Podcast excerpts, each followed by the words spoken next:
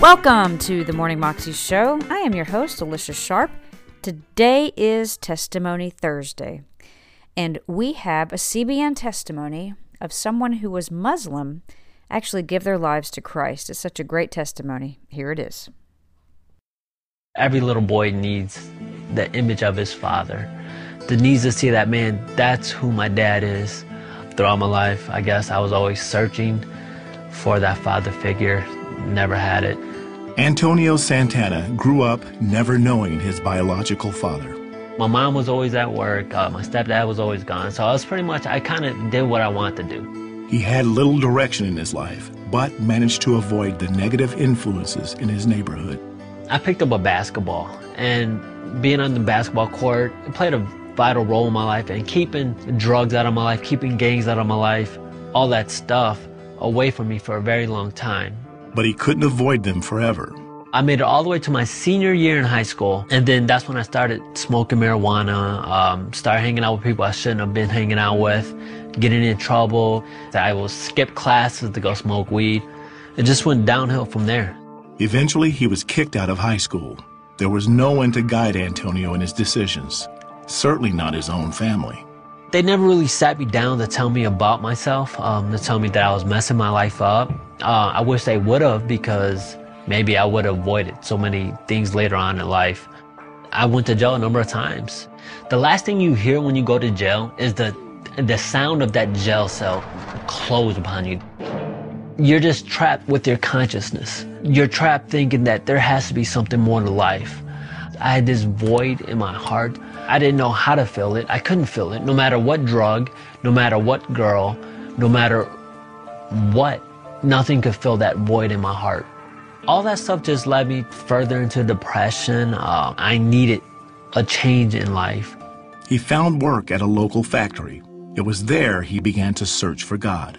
I had a few friends that would smoke marijuana with me that were claiming to be Muslim. They told me about it, and so I was just like, okay, Interesting. So when I got off work, I went to the mosque. I was excited about going to the mosque because I wanted to learn about who God is. Oh, this little Arab man comes walking out. He was telling me about Islam could change my life. And that's what I needed the most. I needed a change in my life. I needed a change in my heart.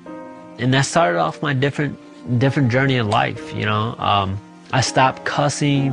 I stopped premarital sex. I stopped smoking marijuana. I had now a new identity. And I was a Muslim. He devoted himself to Islam, yet something was still missing. I was praying five times a day, but every time I knelt down in prayer, it felt like I was praying to a brick wall. It felt like Allah was not there. So that's why it made me more depressed because even though I'm trying to be righteous, I'm trying to be religious, I just felt God further and further and further away. He started having strange dreams. I dreamt that I was swimming in a big ocean all by myself. And there was a figure in the background sitting on a rock and he was fishing for me. I didn't know who that figure was because um, I couldn't categorize him at that moment as Jesus Christ, but I had an impression that that was Jesus. I was trying to make sense of it. At the same time, I couldn't explain it. The dreams continued. One day on the street, he met some Christian evangelists. One of the gentlemen he gave me the Bible. He told me to read this one verse, read it out loud. And he pointed me to John 14, 6. And when I read it, I was stunned. I read, Jesus says, I am the way, the truth, and the life. No man shall come unto the Father but by me. I had no rebuttal. I could not refute those sayings of Jesus. I said, you know what? I'm seeking after truth. The evangelists prayed for Antonio to find the truth he sought. Over the next few months, he struggled to understand Jesus. I'm really asking God, does he love me? Because I'm tired of being depressed and I'm tired of praying and I'm, you know, I'm, God, where are you? And so I hear a knock on the front door and it turned out to be my Uncle Ricky. And he only says two things to me. That's it. He says, the Lord, yes. And then he walks away. It led me to look up the word love in the Quran, and it was always based on a stipulation. And then I looked in the Bible for the term love, and it led me to Romans 5 8. God demonstrates his love for us. While yet we're still sinners, Christ died for us. I read God demonstrated his love for me, and that that love led his son to die for me. I was like, wow. this God has to be the true God. Antonio found what he had been seeking. I believed in the Jesus of the Bible. I had a sense of peace. I had a sense that no matter what happens in my life, that wherever I'm headed, God has my back. I just became so enraptured studying God. I want to tell everybody about Jesus. He enrolled in Moody Bible Institute to learn more about the Word of God. I want to serve in the church full time to help people see their need for Jesus, to help broken families, to help minister to a lost and dying generation, a fatherless generation, to be a big brother to the brotherless.